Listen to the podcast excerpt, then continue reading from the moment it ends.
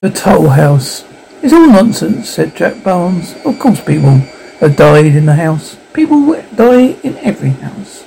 As for the noises, wind in the chimney, rats in the waistcoat, are very convincing to a nervous man. Give me another cup of tea, Miguel. They're still right of first, said Miguel, who was residing at the tea table of the Three Feathers Inn. You had two. Lester and White finished their cups with irritating slowness, pausing between sips to sniff the aroma, discovered the sex and dates of arrival of the strangers who had floated in some numbers in the beverage. Mister McGill served them to the brim, and then, turning to the grimly expectant Mister Barnes, politely requested him to ring for hot water.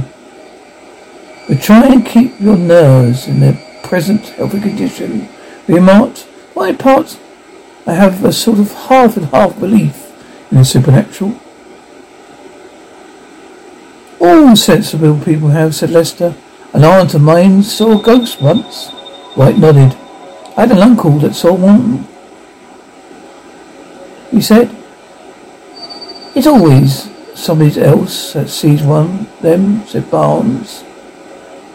Well, there is the house, said Miguel. Large house at an absurdly low rent. Nobody would take it. It's even it's taken toll at least one life of every family that lived there, however short the time. And since it stood, empty caretaker after caretaker died there. Last caretaker died fifteen years ago. Exactly, said Barnes. Long enough ago for legends to accumulate. accumulate. I bet you were sorry you wouldn't spend the night there alone for all your talk, said White suddenly. And I, said Lester. No, said Barnes slowly. I don't believe in ghosts, nor in supernatural things whatsoever. All the same, I admit, I should not care to pass a night there, there alone. And why not? Required White. Wind in the chimney, said Miguel with a grin. Rats in the waistcoats, chimed in Lester. As you like, said Barnes, colouring. Suppose we all go, said Miguel. Start after supper and get there after eleven, about eleven. We've been walking for ten days now. We're about an adventure, said Barnes, discovered the ditch water smells longest. Be novelty at any rate. We break the spell and by all surviving, great fauna might come down. Handsome. Let's see what the landlord has to say about it first, said Lester. There's no fun in passing night in an ordinary empty house. They'll make sure it is haunted. Rang the bell and sending for the landlord, appealed to him in the name of alcohol and humanity, not to let him waste the night watching a house of which spectres of hobgoblins had no part. The reply was more than reassuring, and the landlord, after describing with disagreeable art the exact appearance of a head which had been seen hanging out a window in the moonlight, wound up with a plate, urgent request that they would settle the bill before they went. It's all very well, you young gentlemen, to have fun, said indignantly, but supposing as how you've all found dead in the morning, what about me? I ain't called a toll house for nothing, you know. Good tie day at last, replied Barnes, air of polite derision. A tramp was near, was replying. He went there for the sake of half a crown. They found him next morning, hanging from the bastries. Dead. Suicide, said Barnes, on the sound mind. Landlord nodded. That's what the jury brought it in. in it in. He said slowly, but his mind was sound enough when he went in there. I known him off and off on for years. I'm a poor man. I wouldn't spend the night in a house for a hundred pounds, repeated his mark as they started their expedition. A few days, le- hours later, they left us. The inn was closing for the night. Bolts shot noisily behind them as the regular customers trudged slowly outwards and set off at a brisk pace in the direction of the house. Most of the cottages were already in darkness. Lighting others went out as they passed. Seems rather hard. They have got to lose the night to rest in order to convince Barnes of the existence of ghosts, said White. It is a good cause, said Miguel. I have a most worthy object, and something things seems to tell me we shall succeed. They won't forget the didn't forget the candles, Lester. You will too, said the reply. The old man could spare. There's not a little moon. But little moon and the night was cloudy. The road behind the high ditches. Hedges was dark. In one place they ran through a wood so black they twice stumbled in uneven ground beside of it. Fancy leaving uncomfortable beds for this, said the light again. Let me see. This is a desirable residence to Guru. Lies to the right, does it? Doesn't it? Further on, said Miguel. They walked on the first time in silence, broken over by a white triplet to the softness, the cleanliness and the subject, the comfort of the bed, which sliding further and further to distance, and at Miguel's guidance they turned off to the right, to the right, and after a walk of a quarter mile saw the gates of the house before them. Most of them was hidden by overgrown shrubs. A drive was choked with growths. Miguel alone leading, they pushed through the to dark pale house loomed above them. There's a window in the back where we can get in, said Lando, so the landlord said. And Lester, as he stood before the hall door. Window, said Miguel. Nonsense. Let's do the thing properly. Here's the knocker. Where's the knocker? He knelt for the darkness and gave it a thundering tat-tat-tat at the door. Don't worry, you plain fool, said Barnes quickly. Ghostly silence are all asleep, said Mel gravely. I'll wake them up before I have done with. It's so scandalous keeping us out here in the dark. He piled the knocker again. And a noise volleyed into the emptiness beyond. Then with a sudden explanation, he put his hands and stumbled forward. Why, it's open all the time, he said, with an uncatching voice. Come on. And I believe it's open, said Lester. Hanging back, somebody's playing with us for a trick. Nonsense, said Miguel sharply. Give me a candle, thanks. Who's got a match? Barn produced a box and struck one of Miguel's, shielding a candle with his hand. Led away forward to the foot of the stairs. Shut the door, somebody. He said there's too much draft. So shut. Is it shut? Said White, glancing behind him. Miguel fingered his chin. Who shut it? He inquired, looking from one to the other. Who came in last? I did, said Lester. I don't remember shutting it. Perhaps I did, though. Miguel, about to speak, thought better of it, and still carefully guarding the flame, to explore the house, with others closed behind. Shadows danced on the walls and lurked in the corners as they proceeded. At the end of the passage, they found a second stairway case, ascending it slowly, gaining the first floor.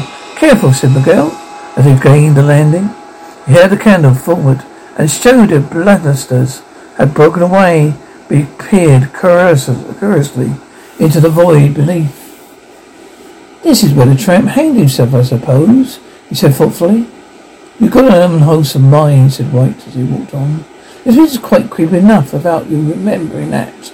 Let's find a comfortable room and have a little nip of whiskey apiece and a pipe. How will this do? He opened the door and the end of the passage revealed a small square room. Miguel led the way with the candle and felt first melting a drop or two tallow, struck it on the mantelpiece. Two others seated themselves on the floor, watched pleasantly as White drew his pocket a small bottle of whiskey and a tin cup. Hmm, I've forgotten water, he exclaimed. I'll soon get some, said Miguel. He tugged violently at the bell handle. A rusty jangling, a bell land sounded from a distant kitchen. He rang again. Don't play the fool, said Barnes roughly. The girl laughed. I only wanted to convince you, said Carly. This ought to be, at any rate, one ghost, and so it's all. Barnes held out his hand for silence. Yes, said Miguel with a grin. The other two. Is anybody coming? Suppose he dropped the this game and go back, said Barnes cleverly. I don't believe in spirits, but nerves are outside nobody's uh, outside no, anybody's command. You can laugh as you like, but it really seemed to me I heard a door open and steps on the stairs. His voice was drowned in a roar of laughter. He's coming round, said Miguel with a smirk. By the way, have done with him. You'll be confirmed believer. Well, We'll go and get some water. Will you, Barnes? No, was the reply. Is there any? It might be. Is there? If if there is any, it might be not be safe to drink after all these years, Sylvester. You must do without it. Miguel nodded, and taking a seat on the floor, held his hand to the cup. Pipes of lit, clean, wholesome tobacco filled the room. White producer's pack of cards. Talk and laughter rang through the room, died away reluctantly in distant corridors. Empty rooms always delude me into the belief that I possess a deep voice of Miguel. Tomorrow. He stood up with a smouldered explanation as the light went out and suddenly something struck him on the head. The others sprang to their feet. Then Miguel laughed. It's a, it's a candle, he exclaimed. I didn't stick it up enough.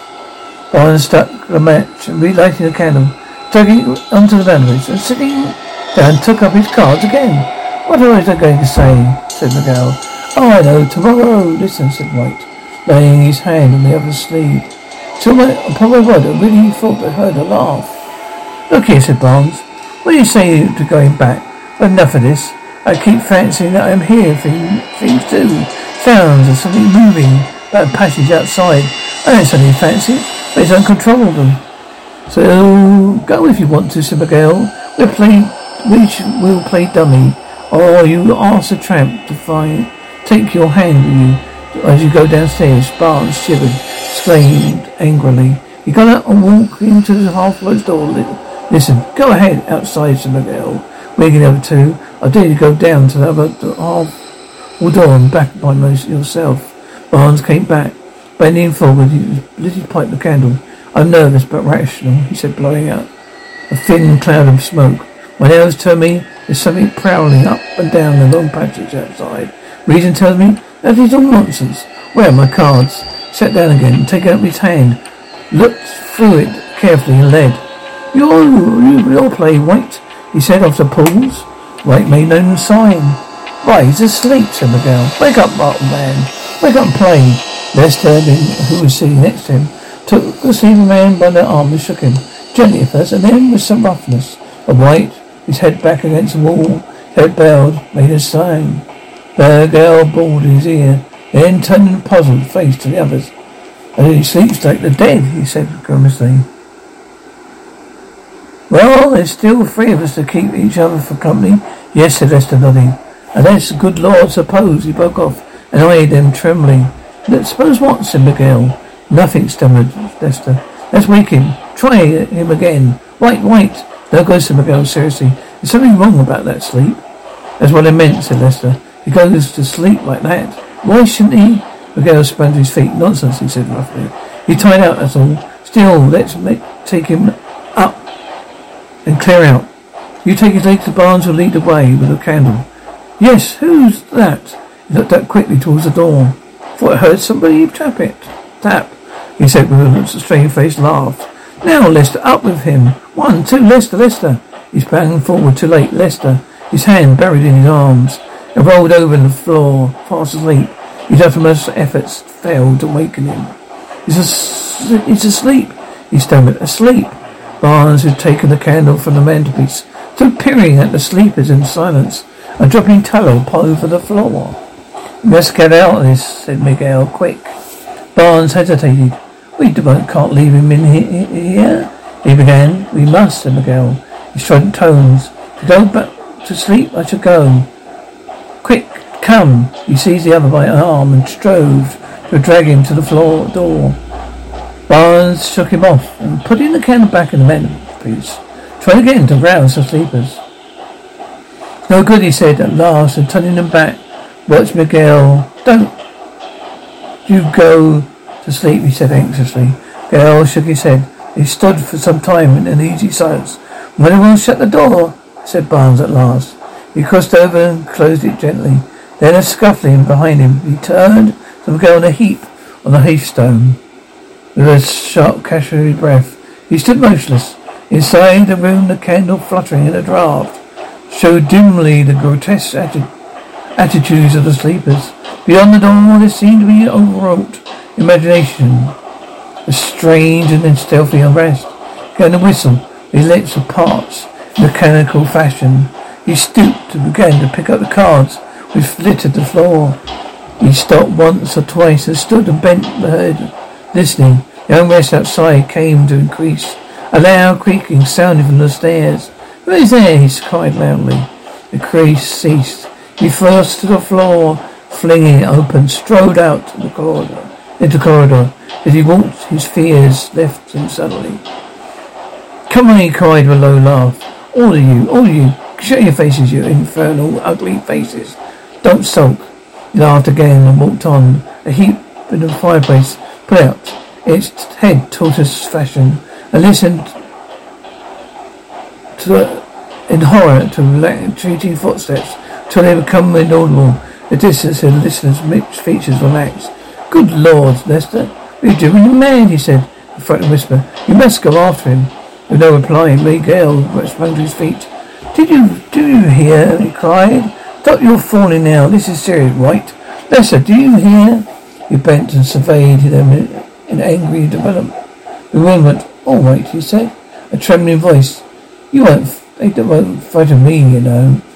He talked away and walked with exaggerated carelessness. Direction of the door, he went outside and peeped through the crack. The sleepers did not stir. He glanced at the blackness behind and came hastily into the room again. He stood for a few seconds regarding them. The stillness in the house was horrible. He could not hear them breathe. With sudden resolution, he snatched a candle from the mantelpiece. He held the frame to Wyatt's finger. This is, then as he reeled back stupefied, footsteps began, footsteps again became audible. He stood with a candle in his shaking hand, listening. He stirred him, ascending the further staircase. But he stopped. Suddenly as he went to the door, he walked a little way across the passage. He went scurrying down the stairs, then a jog trot along the corridor below. He went back to the men's staircase. He ceased again. From the time he hung on to over the balusters, listening and trying to pierce the blackness below, then slowly, step by step, he made his way downstairs, holding the candle above his head, peered about him. "Barnes," he called, "where are you?" Shaking with fright, he made his way along the passage, summoning up all his courage, pushed open doors, gazed fearfully into empty rooms. Quite suddenly, heard footsteps in front of him. He followed slowly for fear of extinguishing the candle, till they led him last to the vast bare kitchen, with damp walls and broken floor. In front of him a door leading to an inside room that just closed. He ran towards it and flung it open. A cold air blew out the candle. He stood aghast. "Barnes," he cried again, "don't be afraid, it's Miguel." With no answer, he stood gazing into the darkness. All the time the idea of something close at hand watching was upon him. Then suddenly the steps broke out overhead again. He drew back hastily and, passing through the kitchen, groped his way along the narrow passages. He could see now could he could now see better in the darkness. When he stood at last in the front of the staircase, began to descend it noiselessly. He reached the landing just in time to see a figure disappear by an angle of a wall. Still careful to make it no noise, he followed the sound of steps till they led him to the top floor. He called a chase at the end of the short passage. "Barnes," he whispered, "Barnes!" Something stirred in the darkness. A small circular window, the end of the passage, just softened in blackness and revealed the dim outlines of a motionless figure. The girl, in place of advancing, stood almost as still. Sudden horrible doubt took possession of him. His eyes fixed on the shape in front, he fell back slowly as it, advanced, as it advanced upon him, burst in a terrible cry. "Barnes, for God's sake, is that you?" The echoes of his voice left the air quivering, but the figures behind for him paid no hearing. The moment he tried to embrace his courage after Druitt's approach, he was slow to cry. He turned and fled. The passages were long like a maze. He threaded them blindly in the vast vain search of stairs. He could not get down and open the hall door. He caught a breath and a sob. The steps had begun again As lumbering trot they clambered up and down the bare passages, in and out, up and down. Though the search, search for him, he stood appalled. Then as they drew near, entered a small room and stood behind the door. They rushed by. He came out and ran swiftly and noiselessly in the other direction. The moment these steps were after him, he found the long corridor, raced it to top speed. Stairs he knew were at the end. The steps close behind. He descended them in blind haste. The steps gained on him. He shrank to the side to let them pass, still continuing his headlong flight. They suddenly seemed to slip off the earth, off the earth into space. Lester awoke in the morning to find the sunshine steaming into the room, and White sitting up regard, regarding some perplexity a badly blistered finger. Where are the others? Replied Lester. Gone, I suppose, said White. We must have been asleep. Lester rose, stretching his stiffened limbs, dusted his clothes, his hands, and went out to the corridor. White followed.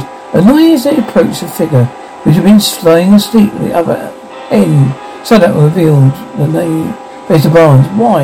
I've been asleep, he said. Surprised, I don't remember coming in yet. How did I get here? Nice place to come for a nap, said Lester severely, and he pointed at the gap of the blisters.